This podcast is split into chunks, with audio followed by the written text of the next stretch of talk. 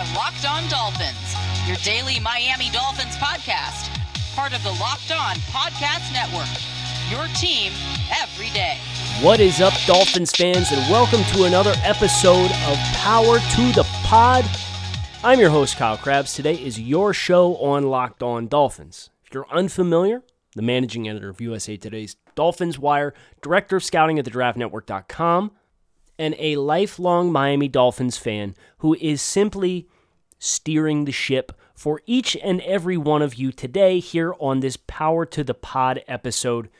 You bring the questions, you bring the topics, you bring the hot takes, we talk about them. It's your show. Before we get there, though, before I open the floor to each and every one of you, I want to talk a little bit about the news that came through yesterday and how it implicates the Miami Dolphins. The news came through yesterday afternoon that the New York Jets had traded quarterback Sam Darnold to the Carolina Panthers for a sixth round pick in 2021 and second and fourth round picks in 2022. First and foremost, good for the New York Jets for getting that level of return in picks back for Sam Darnold, a quarterback that they were very clearly going to be transitioning away from with the number two overall pick in this year's draft. But what the Jets do, outside of the, them being a team that the Dolphins are going to play twice a year, what the Jets are doing is less consequential to the Dolphins in the here and now than what the Carolina Panthers are doing slash have done. The Carolina Panthers, by acquiring a quarterback, acquiring a quarterback no less for second, fourth, and sixth round picks, have removed themselves from the 2021 quarterback market. Miami, when they made the decision to come from 12 back up to 6, in addition to positioning themselves to have their choice of the pass catchers, potentially all of them, in the 2021 NFL draft, they became the gatekeepers of the second run on quarterbacks because you're expecting quarterbacks to go one, two, and three. Obviously, San Francisco giving up two future ones to come up from 12 to three. Whether or not Atlanta takes one is up for debate. Cincinnati, not a team that historically trades down in the first round under their current leadership. They don't need a quarterback. They're not taking a quarterback. Penei Sewell assumed to be the pick there alongside Ja'Marr Chase, one of those two. Flip a coin right now. I would lean towards Penei Sewell being the pick as things currently stand here on Monday night, April 5th, 8 o'clock p.m. So the Dolphins, depending on what the Atlanta Falcons choose to do, in addition to being in the driver's seat to have any of the four pass catchers that they want, if the Atlanta Falcons went with a quarterback or a team traded up with the Atlanta Falcons for a quarterback, the Dolphins would be in position to hold the keys to the castle for any team that wants to go get QB5 in a class that is perceived to have five first round quarterbacks. But Carolina was the golden goose. Carolina was the team that you could point to and say, they've got an owner who's new, he's green, he's going to greenlight any kind of aggressive move that he can make to go out and get himself a franchise quarterback that he can sell to his fan base. And if you don't need it, if you need any more evidence of that being the case with Sam Darnold, go look at all the cute little memes and tweets that the Carolina Panthers Twitter account put out yesterday when they acquired Sam Darnold. Sam Darnold. They're thirsty for a franchise quarterback, but the Carolina Panthers have now removed themselves from the conversation. And what they have effectively done is taken any and all potential wind out of the sails of a team like the Dolphins who at six could have maybe been faced with the opportunity to manipulate and have Detroit and Carolina kind of bidding against one another for quarterback. That has gone from improbable slash unlikely, but something to monitor slash a Goldilocks scenario for the Dolphins uh, to improbable slash impossible. Because with Carolina out, what urgency does the Denver Broncos have? And if you're the Dolphins and Detroit comes calling and says, hey, if Denver comes calling and wants to trade up for a quarterback, we'll flip picks with you. No, That's not necessary because Detroit doesn't need to play defense. They have a pick that's in front of Denver. And Miami is probably not going to be willing to go back to nine for anything because now you're giving up ground to make the pick of the player that you wanted when you moved up to six. So you can take your dreams, as far as I'm concerned, in all likelihood. You know, the draft is never absolute, so never say never. But you can take any hopes and dreams of aspirations that you may have had that the Miami Dolphins could finesse Carolina, Denver, and Detroit and manipulate them against one another and move back a spot and flip picks with Detroit or go back with Carolina and still get their guy and pick up extra picks and you could put it in the ground. Because Carolina being out of the market completely cuts the Dolphins down at the knees for the opportunity to leverage those teams against one another, which means the Dolphins are probably going to pick at six. The question, of course, now who's going to be available? If I had to guess, a lot of the reports that came out, Monday's always a great day for the weekly columns between Peter King and Albert Breer. Anticipation, courtesy of, I believe it was Albert Breer. Uh, Atlanta's either going to stand pat and pick a quarterback, or alternatively, they're going to trade out of that pick. That is the expectation, according to Albert Breer. Of course, it is lying season, uh, but there's enough smoke there that I would be inclined to believe that as well. Cincinnati, they have a dire need at offensive line. Penei Sewell will be on the board for them in a scenario in which quarterbacks go one through four. Positional value is going to rule the roost in a draft class in which it's non traditional with the information collecting and what's available because of the pandemic.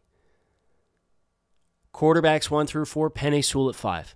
If you ask me to put money down, that's what it reads right now. Things can change can have more conversations. Teams can change their minds. Something could come out overnight about a player and completely change the dynamics. But this quote unquote doomsday scenario that's not really a doomsday scenario of Pitts and Chase being off the board for the Miami Dolphins at six, I don't think it's happening. Somebody's going to be there.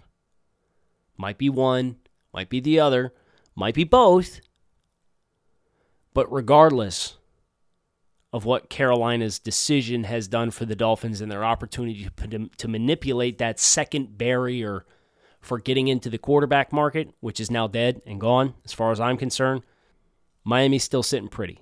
And I would guess at this point in time, based on what information I know, what I read, what I hear from others who would be in the know, what others are willing to share with me, Miami will have at least one of the two of the quote unquote best available at each position. BetOnline is the fastest and easiest way to bet on all of your favorite sports action. Football may be over, but the NBA, MLB, and NHL are all back in full swing. BetOnline even covers awards, television shows, and reality TV with real-time updated odds and props on just about anything that you can imagine. BetOnline has you covered for all the news scores and odds and is the best way to place your bets. Plus, it's free to sign up. So head over to the website or use your mobile device to sign up today and receive a 50% welcome bonus on your first deposit. Bet online, your online sportsbook experts. Promo code locked on. Let's get into some iTunes reviews questions. Uh, we're going to start with one from SAOTY, Sauty. Favorite pod. Thank you. You're my favorite listener, from being completely honest. Quick question what would the potential trade compensation be if Miami compete, completes a trade back from six to eight with Carolina for a quarterback? Everybody, raise your glass, pour one out briefly for this question. Uh, I did want to acknowledge your review and thank you for it. Leave me another one, and hopefully, whatever team you ask about is not going to cut you down mm, about three hours before I record the show. Uh, but I, I think the expectation, if Miami would have been positioned to do that would have been potentially a late day two pick or an early day three pick. Uh, Sanch Daddy, five star review. Catch this, dot, dot, dot. Regarding this year's draft, who is the best pass catching running back? I'd say it's probably Kenneth Gainwell, uh, who actually played some slot receiver. You could also probably put Demetric Felton from UCLA. So Kenneth Gainwell's from Memphis. Demetric Felton from UCLA. Both of those guys are kind of hybrids. They, they line up at receiver a little bit. If you're going to ask me pure receiver or pure running back, I would probably go with Najee Harris. Who is the best patch catching tight end? It's Kyle Pitts. Who is the best pass catching wide receiver? Hmm, best hands. I'm going to classify this as best hands. Probably probably DeVonta Smith.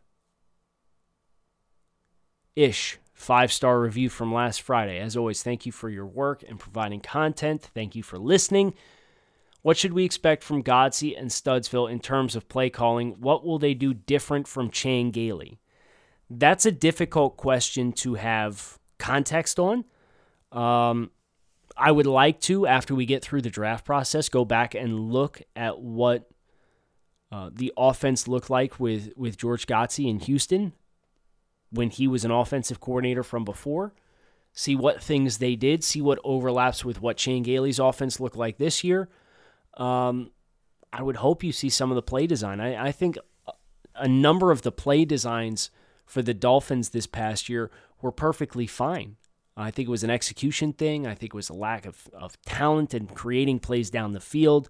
There were some quarterback errors from both Fitz and Tua Tagovailoa. So uh, room for everybody to improve. But I thought from a play design perspective, I didn't walk away and like, man, this is a huge liability from spacing issues or anything like that. Hopefully more tempo. Definitely know that's something we would like to see more of. Bruns Fin Fan. Now that Tampa re signed Fournette, what are the odds Javonte Williams is there for Miami at 36? Would you prefer Najee at 18 and then Edge at 36 or Edge at 18 and gamble that Javonte will be there at 36? Man, I I would rather probably unless Arizona takes a running back at 16, I would probably rather take the edge and then see how the board falls and if I have to get aggressive, go and gain aggressive and snipe a team because that's what happened to the Dolphins this past year is they got sniped a couple of times at the end of the first round. They were reportedly interested in Cesar Ruiz. They were reportedly interested in Brandon Aiyuk. Both of those teams traded them in front of Miami and took those players before Dolphins could get there. So you can have all the interest in the world, but if you get a team that's willing to make a move, and if I'm Miami, I'm going to be a little bit more aggressive once I make my first couple of picks. I'm not going to compromise and like get rid of 18 or anything like that. But 36, if I can manufacture and go up and, and give up a future three to move up a, a, little bit and, and a five this year, I would rather do that and then look to trade down from 50 or something like that and, and manipulate the board that way and make sure I check each one of those boxes. I would rather do that than, than take the running back at 18 and just hope for the best at 36 at a more high value position. BMF 777 if you could trade the number 18 overall pick for any player in the NFL, who would it be? This player does not have to be perceived as available in trade. However, a trade for only the 18th overall pick would have to be viewed as a fair swap. Thank you. Jeez. Um. If I can get a new attitude on Minkah Fitzpatrick, can I say Minkah Fitzpatrick, considering that's what was traded for Minkah in the first place from Miami? That's a tough question. And I'd hate to hold up the whole show, but like, let me think on that one. See if I come up with a, a different answer, because I would hate for it to be Minkah because there's some sour grapes there. I'm not going to lie. Uh, Georgie Griffin from Wednesday. What are your thoughts on this take? Pitts and then Harris is the move to get this offense to the next level. You can easily play 12 personnel as base offense and easily transition from condensed sets with Tua under center to run and play action. Then next play with the same players spread out the offense and let Tua can pick you apart with spread from the gun. That offense would be versatile, be extremely difficult to game plan and slow down. I think Travis Etienne is probably a little bit more of a versatile back than what Najee Harris is. Najee's a little bit more polished. He's just not as athletically dynamic. Uh, but the combination, you would do a really, you'd have a really hard time finding a group or a pairing of picks than Najee and Kyle Pitts that would bring more to the table as far as allowing the Dolphins to do as much as possible with the same personnel on the field. Yes, I would agree with that. I think that's a good take. Uh, Kyle Pitts podcast, Dolphins 145. Kyle, great job on all the podcasts. Uh, hope Stephen Ross listens as well. Uh, Steve, if you're out there listening, cheers. Let's bring back the retro uniforms, please. And if you are listening, I appreciate uh, you listening to the show. and appreciate your consideration for all of my views for the Miami Dolphins.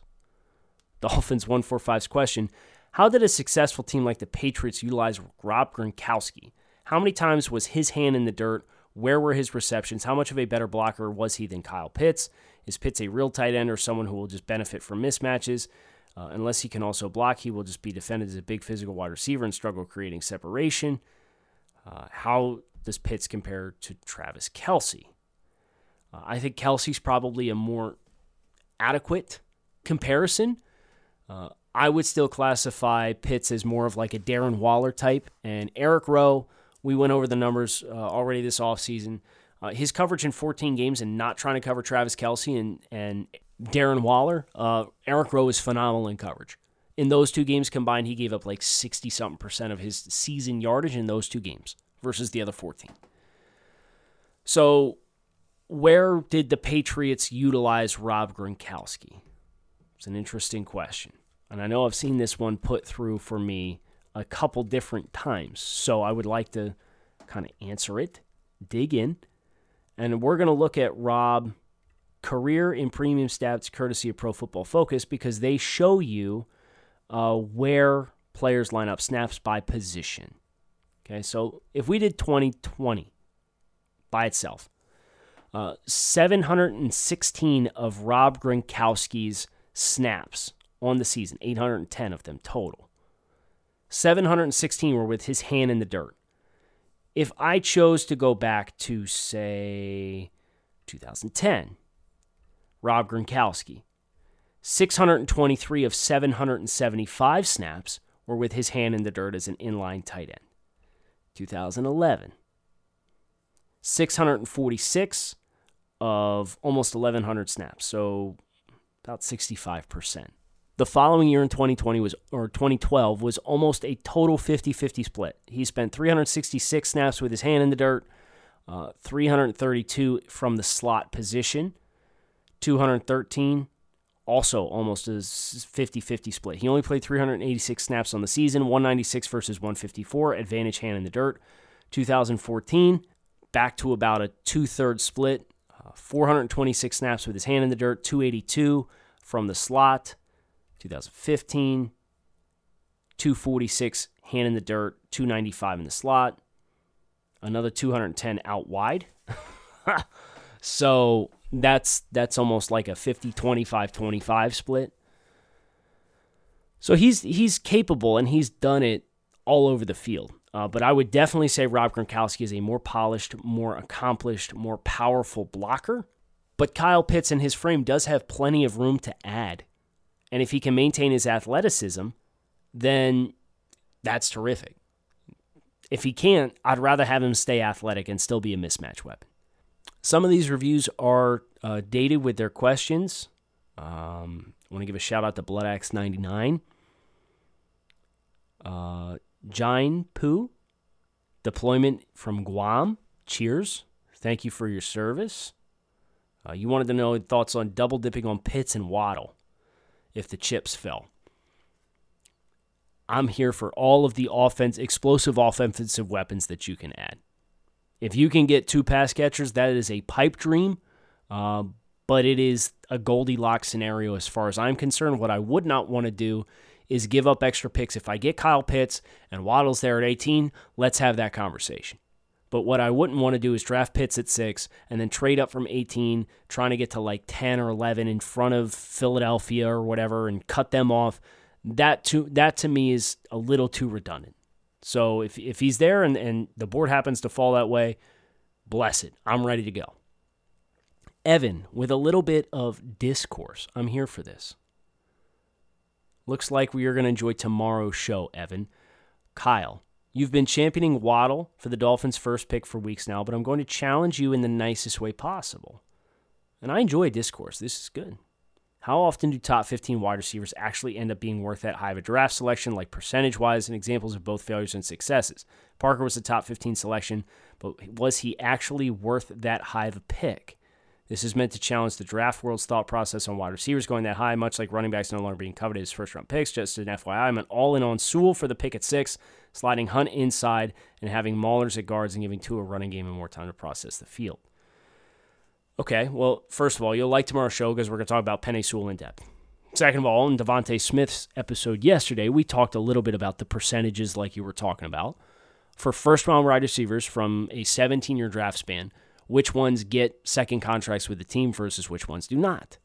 It's 27%. So the numbers suggest this is a high risk proposition. But that's why I hope the Dolphins have their choice from all of them because if they choose to pick one and they can choose from all of them, I'm going to trust them to make the right decision. If the board gets cut in half, then you start playing a little bit of a risky game. But I do think you bring up a valid point, Evan. As ironically enough, before I even read your question, uh, we kind of went through that on Monday's show. Shout out to a few additional reviews left uh, by Aaron41, Hicks, Bob the House, KR Bart Fay, MKD Fan for Life, Ridge Reaper, everybody. Ben McDaniel asking about 2022 prospects. I'm not ready to talk about that yet. I still got to finish watching 2021 class. David wants to know about QB4 being there. You know, Miami moved back from 6 to 20 with Chicago. Uh, would 20 at 1 in 2022 and a 1 in 2023 be out of the question? I think if Miami was offered that, you'd have to have that conversation. I just don't think Chicago's going to offer that for QB4 to be completely honest. But if some team is willing to give the Dolphins the same thing they were offering Seattle for Russell Wilson, yeah, I think Miami should take it. I just don't think that's going to materialize for them, unfortunately. RockAuto.com is a family business who's been providing auto parts customers with high quality service online for the last 20 years. So whether you're shopping for engine control modules or brake parts or taillights, motor oil, or even new carpet for your classic or daily driver, RockAuto.com has everything you need in one easy to navigate catalog, and in just a few clicks, you can get everything you need delivered directly to your front door. Best of all, prices are the same at rockauto.com for both professionals and do it yourselfers, so why would you shop anywhere else and spend up to twice as much for the same parts? So visit rockauto.com for all your auto parts needs and write locked on in their How Did You Hear About Us box so they know we sent you. Amazing selection, reliably low prices, and all of the parts your car will ever need at rockauto.com. We're going to bring this thing home with some Twitter questions, and there's no shortage of them, so I'm going to do my best to move quickly and tackle as many of these as I possibly can. The first one today coming from William. Now, Zach Wilson is the presumptive second overall pick to the Jets. How should Dolphins fans feel about him as the Jets quarterback now that we will face him twice a year? Yeah, I, I think I have Zach Wilson graded higher than I had Sam Darnold graded coming out. Uh, Zach Wilson's going to be a top 15 player for me personally in this year's class, which I do in accordance with my work over at thedraftnetwork.com. My ranking on Sam Darnold back in 2018, he was my 46th rated player in that draft class. So I wasn't super high on Sam Darnold. I think Zach Wilson's got better physical tools to work with. But I will say this Zach has good results with bad process at times, and that could potentially lead to some growing pains. And depending on what that acclimation period looks like for him, there could be a window in which his development is stunted, much like what happened with Sam Darnold. So, for an opportunistic defense like the Dolphins, who are going to throw a lot of looks at you, guy coming out of BYU, I think the Dolphins will have the opportunity, at least early in Zach Wilson's career, until we get a better feel of what kind of pro quarterback he's going to turn into, to really mess with his psyche on game day and create some mistakes, create some turnovers. And that's going to be good news for the Dolphins because if they want to continue to contend, they need to stay ahead of the New York Jets. They have a head start, but they need to continue to move in the right direction, and that includes staying better at the quarterback position. Wade, if you were a betting man, what do you think the odds are that Miami comes out of the first round without a pass catcher and a running back? So, has to be a combo of the two. I would say it's probably one in three. Uh, I think a pass catcher is a slam dunk, whether it comes at six or it comes at 18. That pass catcher is going to happen. Make no mistake. And based on what we know about the Dolphins and their decision to move back up, that's going to be the pick at six give it a 50-50 shot at 18. I'm not sure whether from a you weigh it out from a positional value perspective versus a team needs perspective versus the risk of not getting one of those three running backs back on the board at 36. That's where my uncertainty lies in this. Gregory, any possibility of a trade back after the Darnold trade, as we talked about earlier? I lean no. Uh, I'm, I'll, I'll never say never, but I would lean heavily into it's going to be improbable that the Dolphins will find any market to move back from six at this point. Sebastian, five star review. Too bad we can't do that here on Twitter. I respect the effort. What are your thoughts on Tevin Jenkins, the offensive tackle from Oklahoma State? I wouldn't mind to see Miami go with a pass catcher at six, and if he's there at 18, he can play right tackle, and you can shift Hunt to guard. Yes, if they wanted to go with an offensive lineman. Tevin Jenkins at 17 or at 18, you would have to worry about him getting past the Raiders at 17. But if he's still on the board past Miami's pick at 18, he's likely going to go in one of the next three picks to Chicago, Washington, or Indianapolis. So this is the sweet spot for he is a nasty dude, man. Like he will punch you right in the face. He he might be the meanest offensive lineman in this year's class. And him playing on the right hand side is kind of a perfect complement to where Robert Hunt is. He has Robert Hunt has more positional flexibility than what Austin Jackson does, in my opinion, and you can kind of get better at m- multiple spots by moving Robert Hunt inside. Hunt next to Tevin Jenkins would be a nasty duo to work with.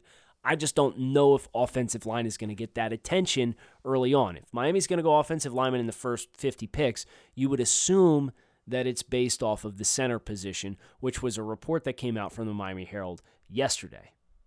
I get a handful of questions about what the probabilities are of what the Atlanta Falcons can do. You know, everybody knows the Cincinnati Bengals. You're kind of looking at either Ja'Marr Chase or Penei Sewell. But what about Atlanta at four? I would give them probably a 50% chance of trading out of this pick for a quarterback. I would give them probably a 33% chance of staying at that pick and picking a quarterback for themselves. Because Matt Ryan is not an ideal fit at this point in time for Arthur Smith's offense. And the Atlanta Falcons, if everything goes according to plan with this coaching hire, will never be in this position again. And you are guaranteed, if you are the Atlanta Falcons, to have one – of Trey Lance and Justin Fields on the board for you to pick it for. That, for me, would be the pick that I would expect Atlanta to prioritize. But if they go a different direction, you know, trading trading out is appealing because you can get into a position to add some defensive help. They really don't need a ton of offensive help, but is passing on the quarterback a risk that they want to take? If they do, it's probably best player available, which at that juncture would be Kyle Pitts. So that's the big conflict for the Dolphins. The good news is I would put the odds in favor of the Falcons not drafting Kyle Pitts at this point in time just because of positional value of tight ends versus quarterbacks, Matt Ryan being at the end of his road, having a new head coach in Arthur Smith that's going to run a different style of offense. All of those things add up. I think Atlanta is a real contender, or that four spot, I should say, is a real contender for a quarterback to come off and make it four for four. Start, cut, bench. I like this one, JC. Okay, Jack. Wilson, Preston, Hurns. I am starting Wilson. I am benching Preston Williams, and I'm cutting Allen Hurns. Preston is ideal for a backup role. The durability questions there have me real apprehensive to continue to put him into a starring starting role. Albert Wilson, I think you've got more depth behind him in the slot.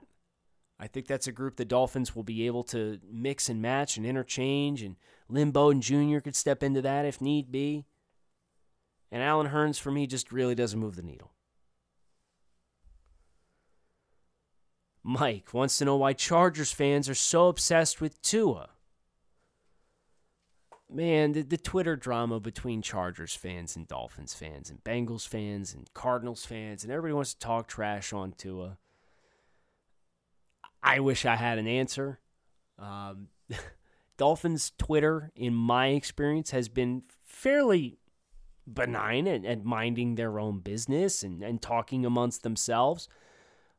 I'm sure there are some Chargers fans that that feel vindicated that You know, they got hammered for drafting Justin Herbert when Tua Tagovailoa before the draft was perceived as the better player, and then Justin Herbert, there's no denying, goes out and has the better rookie season, and he rewrites the rookie passing records and so on and so forth. And they all probably felt some way when that pick was first made, so they they want to feel vindicated and get their rocks off on Twitter. Um, not really interested in getting involved in that. But I do think it is ironic how many Chargers fans who talk trash now, you go back from last March and early April, and they're tweeting screenshots of photos, jersey swaps of Tua Tagovailoa and jersey swaps for the Chargers. I'm just saying. Good for you guys. Congratulations. He had a great rookie season. Careers are not made in one year or nine games or 15. This one comes from Greg. If we were to go get through the draft and don't get any edge help, should the team look into Jadeveon Clowney? If he's still out there and he wants to play, my concern for Clowney is he's held out and he's kind of bet on himself and really bet on his ability to, to generate a market for himself. It's blown up in his face each of the last two years. If he's desperate to play, okay, we can have that conversation. But if he's desperate to play, how motivated is he going to be? And I don't have that answer. And because of that, I'm a little apprehensive on going that direction. So, yes, I suppose that's something we should not close the door on, but the price would have to be right for Miami. And even then, I don't know how much you should put your eggs in that basket. Last question of the day Brian. I don't like the idea of taking a running back at 18, especially when we really need an edge. If Javonte Williams is not there at 36, how do you feel about Kylin Hill? I feel like Hill is a juiced up version of Myles Gaskin, versatile, but also a load to bring down. Uh, productive in 2019 as a rusher. Played in Mike Leach's air raid system for, I think it was one or two games for Mississippi State and then sat out the rest of the season, caught like eight passes for 135 yards or something like that, and a touchdown against LSU in the season opener and an upset win against the defending national champion LSU Tigers. There's some stuff to like here. Um, I just don't know that he's going to bring you the between the tackle stuff that Miami is presumably hoping to add. And for that reason, I like Trey Sermon from Ohio State. He had a great pro day, good explosive numbers. He's looking healthy.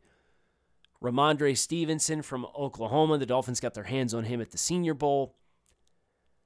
I think guys who are more proficient between the tackles is probably the direction that they're going to go, especially as they look to continue to space out the field.